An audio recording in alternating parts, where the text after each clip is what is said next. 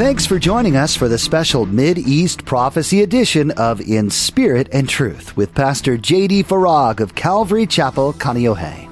Pastor JD shares the Mid East prophecy update from an Arab perspective as he connects the dots of current events geopolitically with last days prophecies biblically. It is our belief that the next event on God's prophetic clock is the rapture of the Church of Jesus Christ. It is our hope that these Bible prophecy updates will not only ready you and steady you for His return, but that they will also encourage you to share the gospel with others in order that the rapture will not be as a thief in the night. When you're in love with something, it's hard to turn away, even when you know it's not healthy. Today, Pastor JD reminds us why this world is going to take such a hit in the end times. It's because we need to remember that earth isn't our home. Jesus wants us to fall out of love with this world so we can fall back in love with Him. Now, don't forget to stay with us after today's prophecy update to learn how you can become a Facebook friend or watch the weekly prophecy update at jdfarag.org. Now, here's Pastor JD with today's prophecy update as shared on January 8th, 2023. For the time will come, that time is now and here when men will not put up with sound doctrine. Instead, to suit their own desires, they will gather around them a great number of teachers to say what their itching ears want to hear. They will turn their ears away from the truth and turn aside to myths.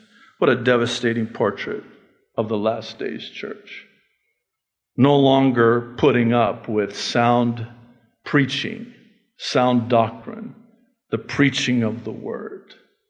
And they're going to turn away and they're going to go away and they're going to go down the street to this other church that tells them what their ears are itching to hear.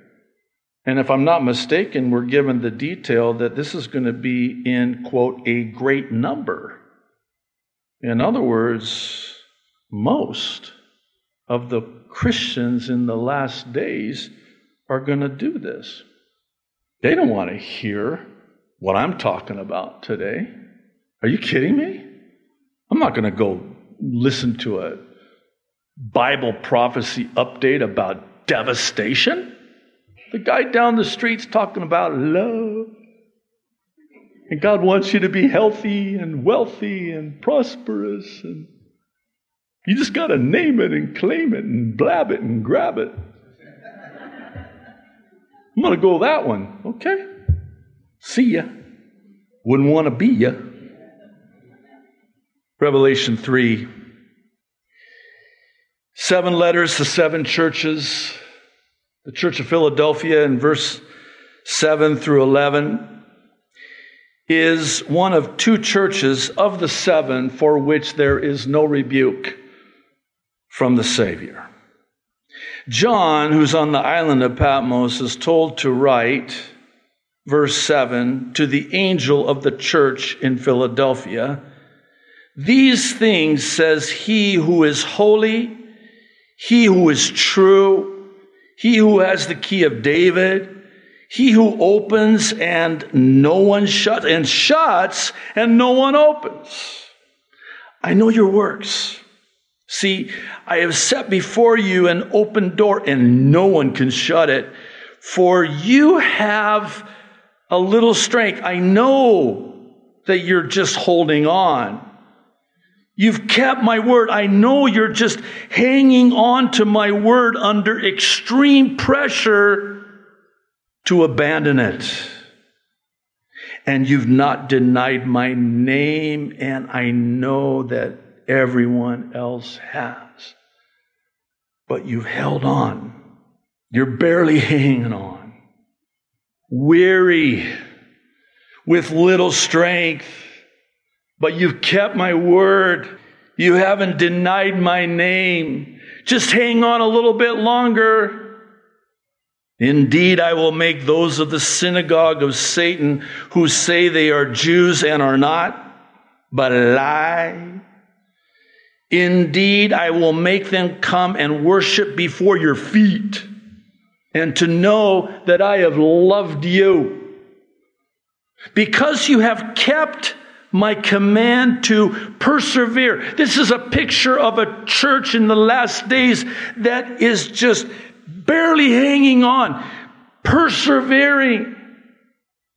I also, because you have kept my command, and thank God it's a command because God will never command us to do anything that He will not also empower us to do because He can't not do that. That's inconsistent with who He is. God's commands are not burdensome, John says. We want this to be a command. Because when God commands us or calls us to do something, His callings, His commands are His enablings. He's also going to package it with the power of the Holy Spirit to obey the command that He's commanding us, to take heed to the call to which He's calling us. See, when you bring it into its proper place under the heading of a command, you have the Holy Spirit now enabling you and empowering you to obey that command. What's the command? To persevere. You're persevering, and I also will keep you from the, listen, hour of trial, tribulation, which shall come upon the whole world. That's the seven year tribulation. To test those who dwell on the earth. Behold, I am coming quickly. Hold fast what you have, that no one may take your crown. Not that someone is going to take a crown you already have but there is the propensity for us to not have a crown that we could have had. The command to persevere. And because you have kept, obeyed the command to persevere, I'm going to keep you from the hour of tribulation. That's the pre tribulation rapture. But notice the connection again affliction, adversity, difficulty, trials devastation. That's the catalyst. That's the catalyst. And that's the prophetic picture that we have. This prophetic picture of the last days church is evidenced by this devastating Pew Research Center report on December 22nd, which at first read, you almost get the impression that a significant percentage of Americans actually believe that we're living in the end times when at the beginning of the report they say, and I quote, periods of catastrophe and anxiety, such as the coronavirus pandemic, have historically led some people to anticipate that the destruction of the world as we know it, the end times, is near. So far, so good. This thinking, still quoting, often has a religious component that draws on sacred scripture. Again, so far, so good. In Christianity, for example, these beliefs include expectations that Jesus will return to earth after or amid a time of great turmoil. Can I add the word devastation? Catastrophic devastation. Again, so far so good, right? Are we good? That wasn't very convincing, but that's all right. We'll just move on. So, what's your problem, Pastor? Well, I'm glad you asked. Here's the problem. When you get towards the end of the article, there's a conspicuous shift from the statistics of Americans to the statistics of evangelicals, which is misleading at best and deceptive at worst when they say, and I quote, about seven in ten evangelicals say either that they are not sure Jesus will return during their lifetime or that Jesus will definitely or probably not return during their lifetime. Give me a moment. I mean, that's, we shouldn't be surprised. 70% or more? No. No, I, be, I believe in God. Oh, that's great. So do the demons, and they tremble. Congratulations. Well, I believe Jesus is coming. I just don't believe that it's going to be in my lifetime. I don't think it's anytime soon. I think we've got another. I can't even go there. I'm sorry. We, yeah, never mind. Okay, let me stay on message here. What's the takeaway from this devastating report? And it is devastating. Most evangelicals don't believe Jesus will return during their lifetime. That's a problem. Because throughout Scripture in my Bible, everyone for the last well nigh 2,000 plus years thought it was in their lifetime chief of whom is the apostle Paul himself, who would say to the Thessalonians, we who are still alive, he thought it was going to be in his lifetime by God's design, so that at any time the trumpet could sound and the dead in Christ can rise first, and we who are alive and remain will be caught up, raptured up to meet them in the air and be with the Lord. And you don't believe that? Well, this may be devastating news for the church today, but it's certainly not surprising news about the church today. Again, Bible prophecy tells us that this is what it will look like at the time of the end. And dare I say, this is exactly what it now looks like. Why? Because we're now at the end. This is the end. Well, what are you, what are you saying, Pastor? I don't know how much clearer I can be. This is it. This is how it ends. This is the end. Yeah, this sign on this uh, picture, the end is nigh. Not a word we use. Near would be a more uh, commonly used word. The end is near. And of course, they got to have the sandwich board guy, and they always have the kook, you know, the the weirdo that's, you know, carrying the sign. And I think I'm going to get a sign and go to Waikiki and just hold it up. But it won't say the end is near, it'll say the end is here. Because it is. Because it is. All right. Now, this begs the question of at whose feet does one lay the blame for the devastating state of the church in the last days. While the carnal Christian is certainly culpable, as we just read in 1st and 2nd Timothy, James in chapter 3, verse 1 makes it very clear in no uncertain terms that in the end, it's the pastors.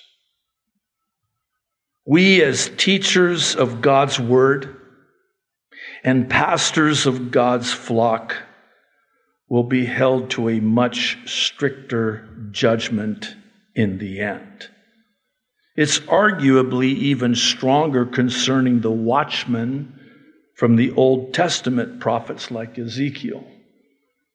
Ezekiel chapter 3, beginning in verse 17. Listen to this Son of man, I have made you a watchman for the house of Israel.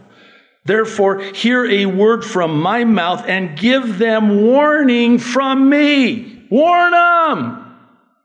When I say to the wicked, you shall surely die, and you give him no warning, nor speak to warn the wicked from his wicked way to save his life, that same wicked man shall die in his iniquity, but his blood I will require at your hand. Yet, verse 19, if you warn the wicked and he does not turn from his wickedness, nor from his wicked way, he shall die in his iniquity, but you have delivered your soul. I want to share with you a quote from A.W. Tozer. Though written long ago, it's so apropos for today. Comes from a devotional titled A New Type of Preacher. Here's what he says If Christianity is to receive a rejuvenation, it must be by other means than any now being used. If the church in the second half of this century, speaking of the last century, is to recover from the injuries, interesting, injuries she suffered in the first half, there must appear a new type of preacher. The proper ruler of the synagogue type will never do. Neither will the priestly type of man who carries out his duties, takes his pay, and asks no questions, nor the smooth talking pastoral type who knows how to make the Christian religion acceptable to everyone. All these have been tried and found wanting. Another kind of religious leader must arise among us he must be of the old prophet type. I like that. The growl. You got to say it with a growl. The old prophet type. A man who has seen visions of God and has heard a voice from the throne. When he comes, and I pray God there will be not one but many he will stand in flat contradiction to everything our smirking, smooth civilization holds dear. He will contradict, denounce, and protest in the name of God and will earn the hatred and the opposition of a large segment of Christendom. I want to be that man. Such a man is likely to be lean. Well, that counts me out. Rugged. There's the growl. Rugged, blunt, blunt spoken, and a little bit angry with the world. He will love Christ and the souls of men to the point of willingness to die for the glory of one and the salvation of the other. But he will fear nothing that breathes with mortal breath. Oh, would to God that, like Tozer prays and says, there would be not one but many, and that I would be deemed worthy to be counted among such a man who cares not what the world thinks, who has an audience of one. Well, if you'll kindly allow me to, I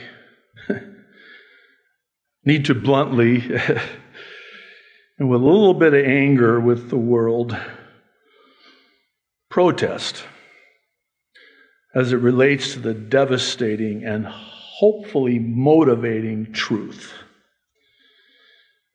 Once again, I deem it necessary to preface what I'm about to say by lovingly and humbly saying that this is only for those who have ears to hear.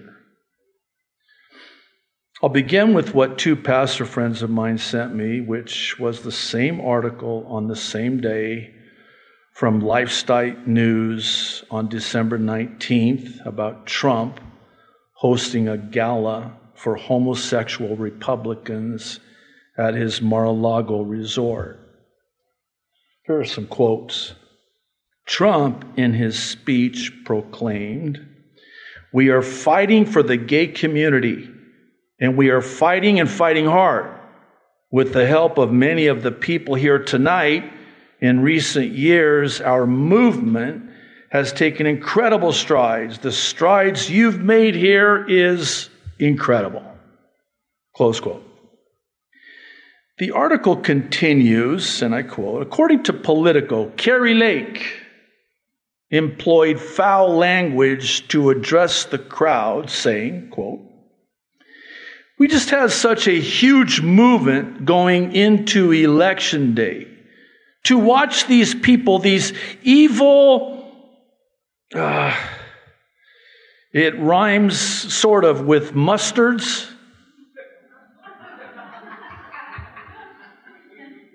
Can I say that here? That's what she says. Still quoting. To watch them steal this election in broad daylight, and if they think they're going to get away with it, they messed with the wrong. It rhymes with stitch. Are we good? We're okay? That's quoting Kari Lake. Now, let me hasten to say, and you can actually find on YouTube and our website a powerful testimony that we had about the power of a praying parent for a prodigal who came out of this lifestyle. And like the Apostle Paul to the Corinthian church, says to them, he lists homosexuality and he says, as some of you were. Translated, God loves the homosexual. And there is hope for the homosexual and the lesbian. That's not my intent to go any further in that regard, but I think it did need to be said.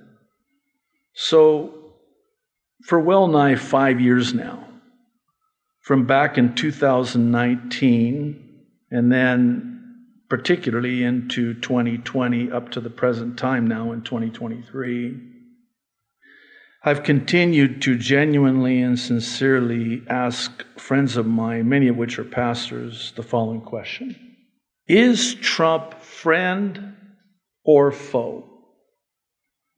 I say genuinely and sincerely because personally, in my own life and ministry, if Trump is friend, nothing makes sense. However, if Trump is foe, everything makes sense. Sadly, I've come to the conclusion that it's the latter. And if you'll hear me out, I'll explain why. The deal of the century that divides Jerusalem makes sense if he's foe. The Abraham Accords that are a precursor to the prophecy in Daniel 9:27 specifically concerning peace with many for a 7-year covenant. It makes sense if he's foe. Thanks for joining us for today's edition of In Spirit and Truth with Pastor JD. Some of what you've heard today may have encouraged you in your faith and at times it may have brought up more questions that you would like answered. If you're wanting to get in touch with us, go to jdfarag.org and find the contact link at the bottom of the page. That's jdfarag.org. There, you can let us know some of the questions you might have, and we'll get back to you and try to answer those questions as best we can. While you're on our website, feel free to check out additional teachings from Pastor JD. If what Pastor JD shared today has you really confused about what it means to know Jesus and life beyond this life, there's a resource for you that might be helpful. At jdfarag.org, find the ABCs tab. This will walk you through what it means to have a saving knowledge of Jesus and what that means for you going forward. Once again, our website is jdfarag.org. If you're ever in or near the Kaneohe area, we'd love to have you come join us. Come visit Calvary Chapel Kaneohe on Sundays and Thursdays for a time of worship, fellowship, and in depth Bible study with Pastor JD. You can find service times and directions on our website. Just scroll to the bottom and click on Calvary.